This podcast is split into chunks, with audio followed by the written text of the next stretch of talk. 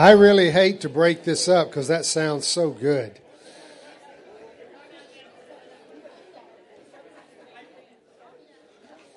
That that sounds like my family when I was growing up. Uh, when we would all get to grandmama's house, it was we would all go to church together, and after church, we were all going back to my grandmother's house, and we would all stand around the church building for thirty or forty minutes when we were going home together. So I loved I loved to hear that. Um, so many of you don't know me, and I don't know many of you, even though I've been attending here. Um, I, have been attending. I, I, guess I'm done. uh, so what was I saying? Oh, I, I, have been attending here on and off for about 10 years, but I'll tell you a little bit about myself. I'm the husband of Janice. We've been dating for 50 years, since 10th grade. I'm the daddy of Josh. I was in graduate school the second time when Josh was born, and so I was pretty much raising Josh the first three and a half years of his life while Janice worked. And to this day, Josh is still my best friend. Uh, so that's enough about me. Uh, it's a little bit different sermon today. I, I hope you'll be blessed. Uh, but it, it's about thin places. The Celts had a saying that the distance between heaven and earth is about 30 is about three feet. Now they didn't mean 36 inches. They meant heaven and earth are very, very close together. And um, I guess the best definition I've heard for thin places is when the distance between heaven and earth collapses. And there are stories in the Bible about thin places. I'm going to touch on a couple of them today. In the Western world, we, we have a great delineation between the spiritual and the physical.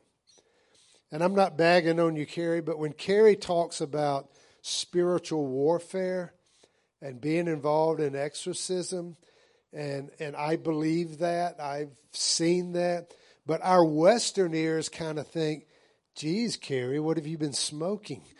Because we we don't look at things the way the rest of the world does. But it's very real. The spiritual world is very real. And uh, so I'm going to give you a couple of examples this morning. Uh, kind of my earliest experience with the concept of thin places comes from my grandfather. He believed very strongly in Hebrews 12, 1 and 2. Keep loving each other as brothers. Do not forget to entertain strangers, for by doing so, some have entertained angels without knowing it. Now, that's a reference to Genesis 18 with Abraham and the three, the, the appearance of Jesus in the form of three men. They call that what, a theophany, I believe that's the big word for it. But my grandfather was known throughout the very small town of Sheffield, Alabama, very northwest corner of the state. He was known as a very generous, a very hospitable man.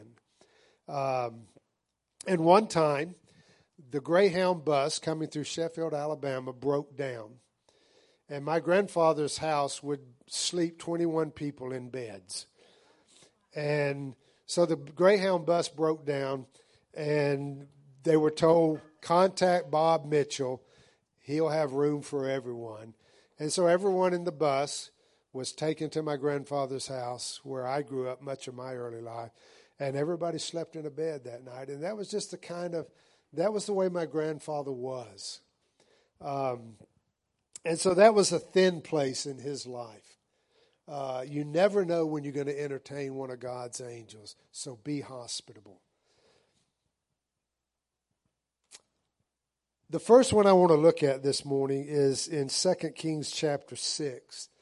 Um, have you seen the new Bible app that's out? Have, it, it's amazing. It's they've got them now bound and printed.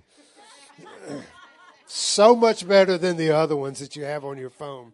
So if you have one of the new ones, or you're still stuck in the old way, um, we're going to be in 2 Kings chapter 6. And I don't have time to unpack much of this this morning, but Ben Hadad is the king of Aram. and he's at war with Jehoram, the king of Israel. And he keeps sending his troops out to capture Jehoram, the king of Israel. And every time he thinks he has him cornered, he gets there and he's empty handed.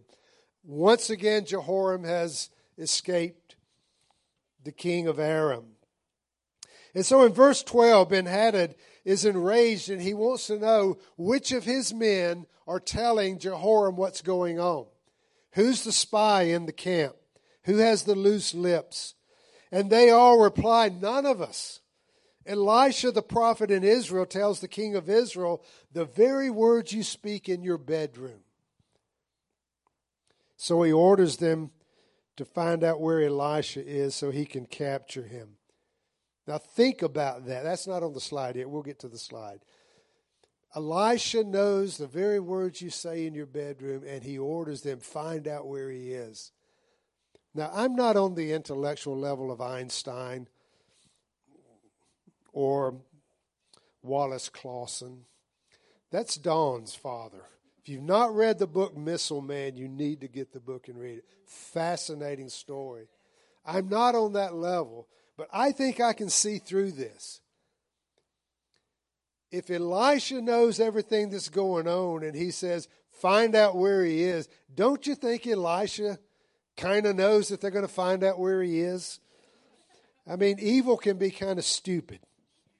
So, long story short, they find Elisha in the town of Dothan, and Ben Hadad sends his armies, and they go by night and they surround the city because he still thinks he can pull off a surprise attack on the prophet that knows every move he makes and every thought he has. So, on the screen or in your Bible. We read, The report came back, Elisha is at Dothan. So one night the king of Aram sends a great army and many chariots and horses to surround the city. Now, I don't know what a great army constitutes, but it doesn't take a lot to outnumber two guys Elisha and Gehazi. And so the great army shows up, and when the servant of the man of God got up early the next morning, he went outside, and there were troops and horses and chariots everywhere. And he cries out to Elisha, Oh, sir, what do we do now? Next slide. And Elisha says, Don't be afraid, for there are more on our side than on theirs. And Elisha prayed, O Lord, open his eyes and let him see. And the Lord opened the young man's eyes, and when he looked up, he saw the hills, uh, the hillside around Elisha was filled with horses and chariots of fire. That's a fascinating story. What do we do now? I mean, if you've got a plan, I'd like to know what the plan is. What do we do? And Elisha says, Don't be afraid. There are more on our side than there are on theirs. And Gehazi must be thinking, You haven't been to Starbucks this morning yet, have you? Because I don't know what you're seeing, but this is a bad situation. Wake up, Elisha. They're everywhere. And notice the Elisha's prayer, O Lord, open his eyes and let him see. He doesn't pray, God help us. He doesn't pray, God destroy the enemy. He doesn't pray, God, can you change the situation? He doesn't pray, God, could you possibly intervene here? And he certainly doesn't say, God, would you send chariots of fire? He says, Would you open the eyes of my servant? You know, Paul would later write, If God be for us, who can be against us? That's going on right here. And what I want you to get out of this story is God did not send angelic armies to surround the city of Dothan at the request of Elisha. The armies of God were already in place, they were already there. Gehazi just needed to see, just beyond what he could see. And we are so desperate at times, we need to know that God is working on our behalf beyond just where I can see. He's already there, and that's his prayer. Second one is in Daniel chapter 10, another fascinating thin place. Um, give you a little bit of background. Daniel has had a vision, and for three weeks he prays and he fasts for understanding of the vision. And after three weeks, he falls into a trance, and an angel, we assume from chapter 8, it's Gabriel, an angel speaks to Daniel, and he says, Do not be afraid, Daniel, since the first day you began to pray for understanding and to humble yourself before your God, your request has been heard in heaven. I have come in answer to your prayer. But for 21 days, the spirit prince of the kingdom of Persia. So, what Carrie's talked about, the, the, the, the spirit, the demon world that's very active. The spirit prince of the kingdom of Persia has blocked my way. Now, think about that just for a second. 21 days of constant fighting between two beings that cannot be killed. One evil, one good. 21 days, over 500 hours of consistent battle. And finally, God sends Michael, the archangel, to intervene so that the Gabriel, the angel, can go and see Daniel. And it says, um, where was I? I came to help, and I left him there with the spirit prince, the king of Persia.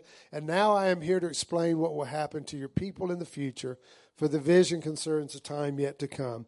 And the Bible says that that Daniel could not take a breath, and he collapsed and fainted. Isn't it interesting that he would fearlessly stand before lions? But he can't catch his breath in front of an angel. I have a friend that loves angels, and she has angel pins and angel this and that. And I, uh, you really don't get the idea of angels, do you? They're they're not the little cherub things. Uh, no one has ever, no human being has ever stood in the presence of an angel of God. Every case we have, they fall to the ground, they collapse. So here's Daniel, he collapses. What I want you to see in this vision is that while Daniel is trying to figure out the vision, there's a warfare going on in heaven. And it's a standoff between God, the good and the bad angel. The bad angel is never going to win. But there is a standoff at this point in time, and there are times in our lives when that just seems to happen.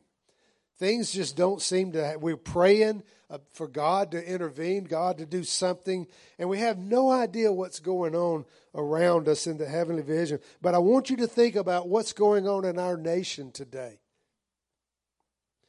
I want you to imagine the spiritual battles that are taking place in the heavenly places right now because of what's going on around the world. No wonder Paul would later write, Be strong in the Lord and in his mighty power, and put on the full armor of God so that you can take your stand against the devil's schemes.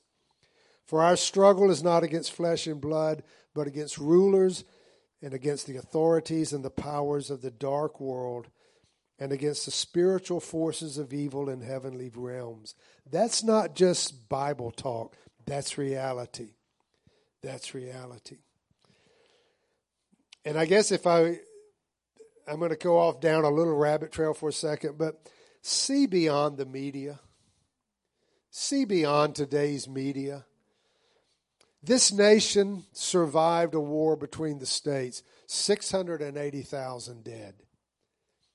This nation survived 1969 through 1974. Do you remember that? There were constant terrorist bombings in this nation. Molotov cocktails were being thrown everywhere at everything. Fire bombings, or five bombings a day, five bombings a day for 18 months in the United States of America.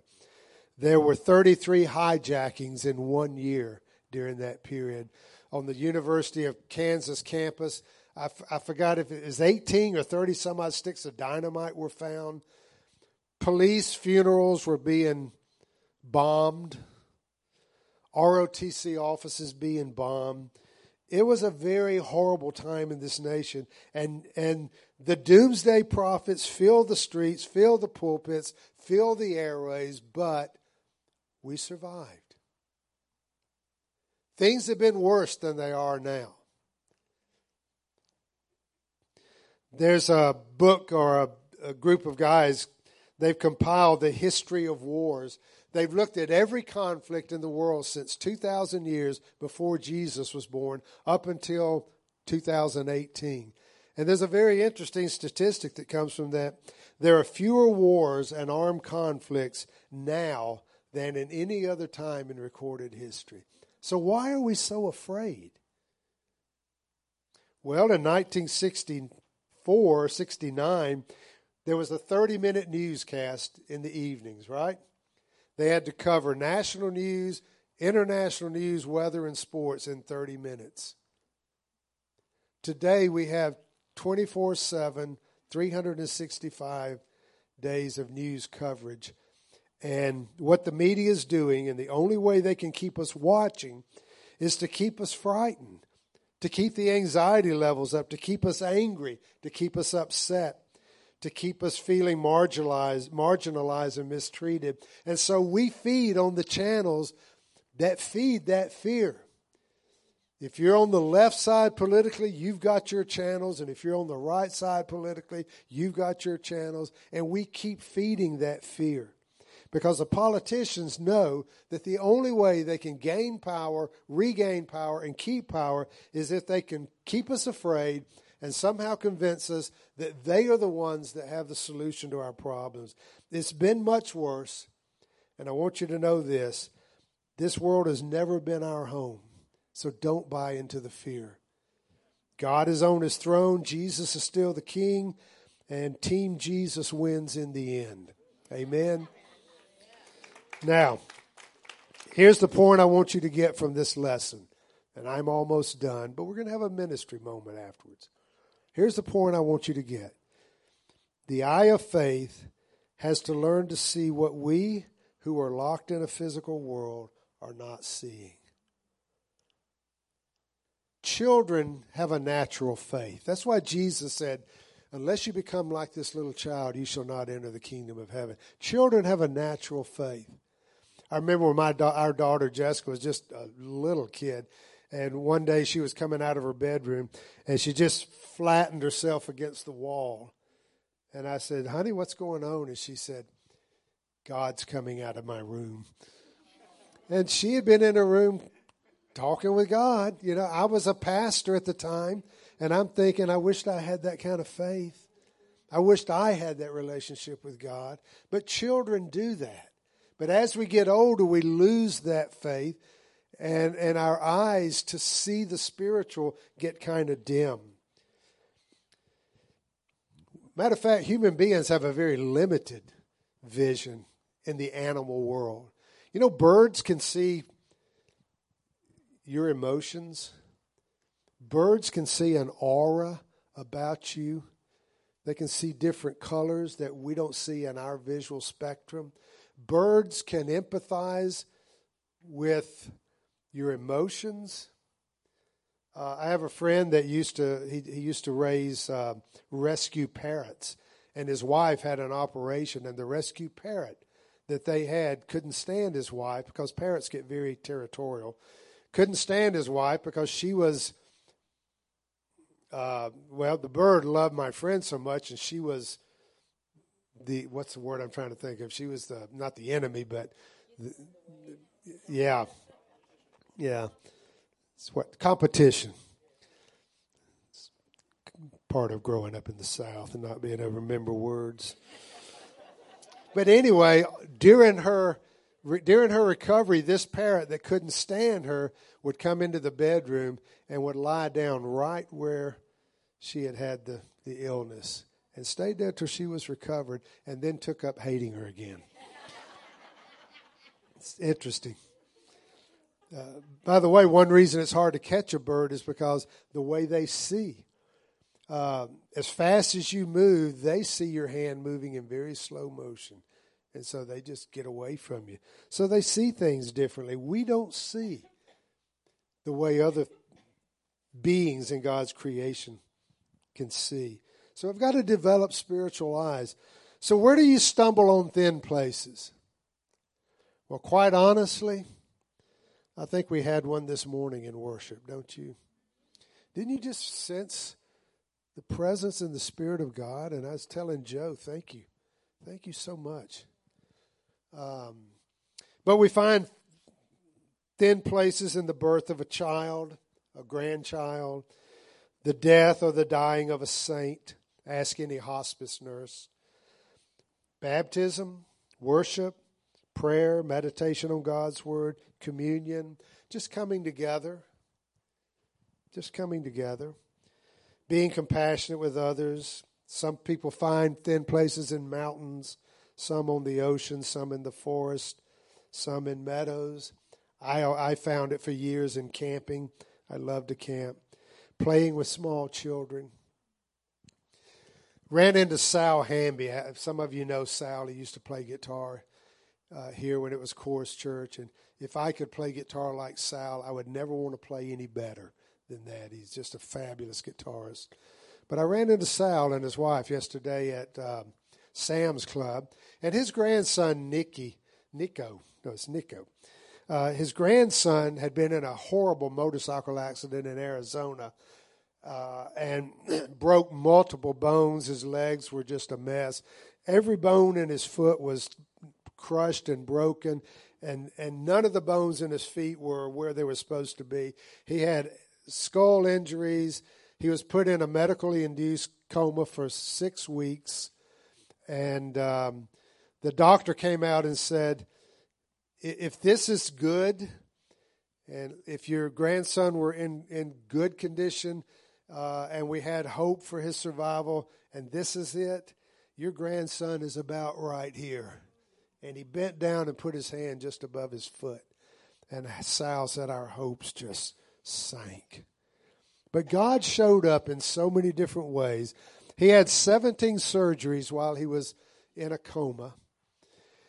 And he finally came home. He's walking again, and he's said it might be a year before he gets all of his cognitive uh, faculties back. But here's the fascinating thing they were looking at all the damage to his body, broken ribs and the neurosurgery and all the jaw and everything, just a mess. And the the um, doctor came in and he said, you know, with all the surgeries we've done, we just kind of ignored his foot. Matter of fact, they considered just cutting his foot off. But they said we kind of ignored the foot because that seemed to be the least important thing.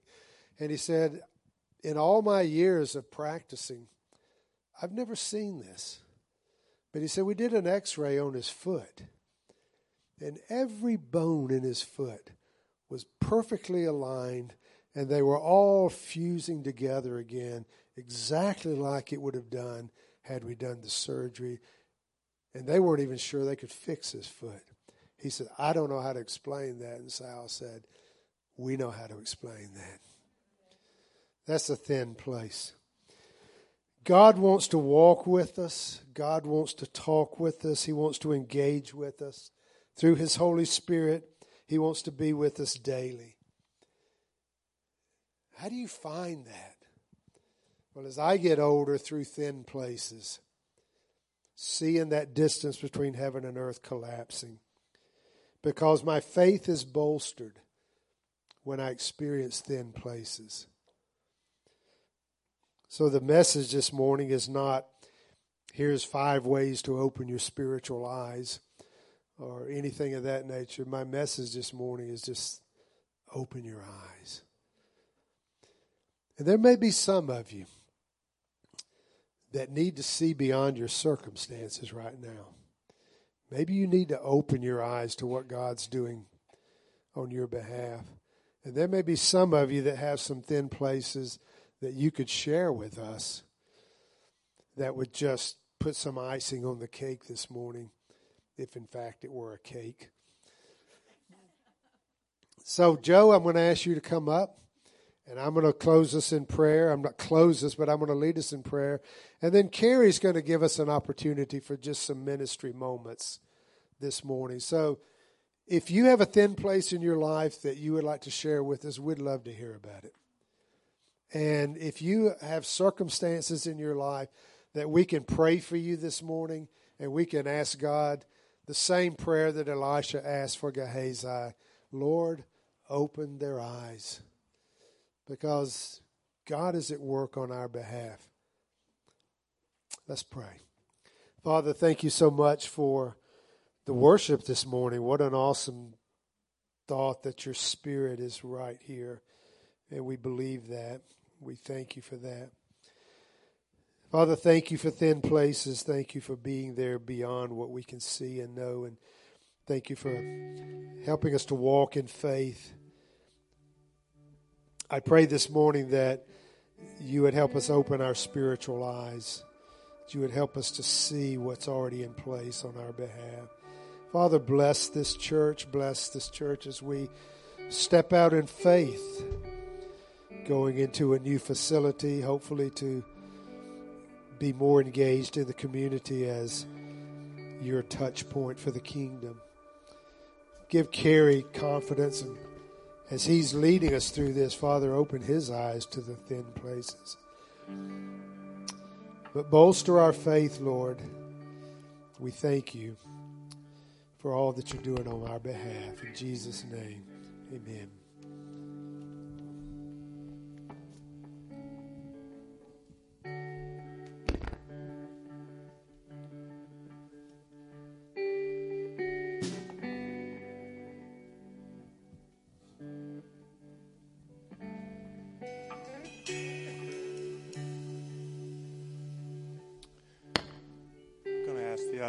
They would uh, get ready to receive Lord's tithes and offerings, where I just share a little bit, and then we're going to pray together. We're going to sing.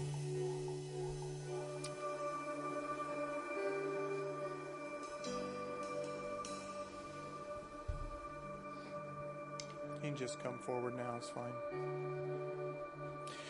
I don't know about you, but it's hard to believe that we're in the middle of the summer. Is life running fast for you? Every day full, full of activity, full of challenges, sometimes full of great wins. But it's real easy to do what Greg led us in, and that is to not look at the thin places of the presence of the Lord that's near and dear in our life. And I want to encourage you this morning to do as he exhorted us to open our eyes. So, what situation are you carrying that you're carrying all by yourself, trying to figure it out. Maybe a situation that uh, you don't think God's presence has touched much. What would the Lord be saying to you from His Word, from His presence, to be able to minister His grace and His strength to you? Some of you may recall a few months back, maybe now, we were doing a series through the book of Philippians, and we were talking about Paul saying that he was in chains for Christ. Do you remember that? I shared with you about a friend of mine who I've known for a long time from a hometown, helped disciple him, and God really began to use his life. But uh, the corporation that he was helping lead found itself being raided by the government, and he unknowingly found out that his CEO, the owner, had been embezzling money, and there was corruption. It's true, and uh, he got caught up in that. Was accused. Yeah, there was some lack of oversight he probably should have given to find things out. But he was facing serious time, possibly in prison. Five kids, two others that they adopted from Ethiopia, really big kingdom heart, giving generous to so many ministries, sitting on so many ministry boards. All of us looked at him as somebody that, man, God is really horsepowering up and using his life. Maybe some of you remember that story. And he sent me an email, and we'd corresponded about what God was doing in his life as he was facing this, and he decided to do a plea deal because he was encouraged that'd be the best route to go. And he and his wife and his family and friends, they were we were all hoping that he would be able to face just some probation time. Waited a year for a sentencing, basically. Got an email this week. First line things went worse than we could ever have comprehended. All the letters, kids did a video. For whatever reason, the judge chose to throw him in prison, facing 57 months. He said, You know, it was hard. He says, So many questions, don't know what we're facing.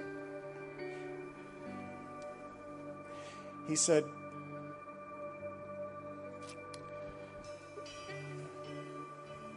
It was strange, though. I'm sitting in the courtroom.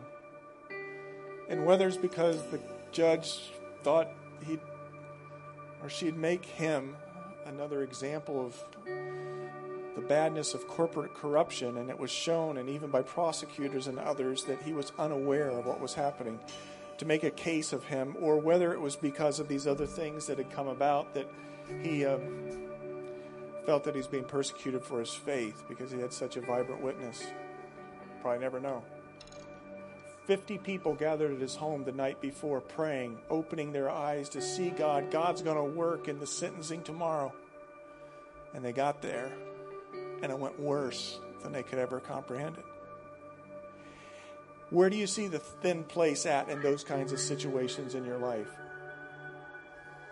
But he said as he was sitting there in that courtroom and he saw the direction it was headed, the judge basically making all the points of the prosecutor before the prosecutor even spoke. Standing up saying, Thank you, Judge, for making all my points. I have two more to add. He turns and his wife's losing. And he said, You know, he says, I don't know how to explain it, but there was a peace that came over me in that moment.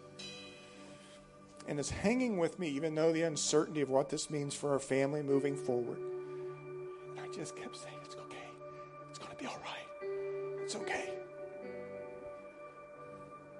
My friend Dan, this last week, saw a thin place, even in the midst of things going really bad, and him being uncertain about a journey of almost five years that he's going to be in prison. We don't like to look at those. We'd like to say, hey, he got off on probation. God's faithful to those who are faithful to Him. We don't understand always what God's faithfulness means to us. His ways are above our ways, and His thoughts are above our thoughts. But you can be guaranteed of this from these two examples of Scripture that were shown today the presence of God is near. How many days did Daniel pray? 21 but there was a battle going on. Elisha, I love that, Greg, when you said he didn't he didn't need to call for troops. They were already there. What's your situation? So we're going to come back and sing this song after a little while to close about the Holy Spirit's presence, but we want to have a prayer time now. If you are one standing in the need of seeing the eyes opened in your life, concerning a situation that you don't know where God's at, we want to pray for you. I'm going to ask you to do something bold. I'm just going to ask you to stand where you're at. And then we're going to have some people that are around you, if that's okay, just lay their hands on you. And we're just going to pray in little pockets around this room. Are you standing in the need? Of seeing a thin place. Just stand right now. Amen. Others. Yes. You really need to see how God's working. Because right now, you're not so sure. Amen. Others.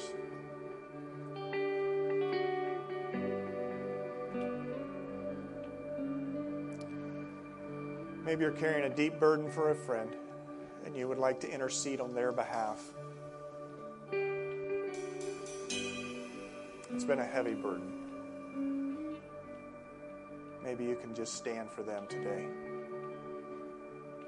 But they need to see the Lord.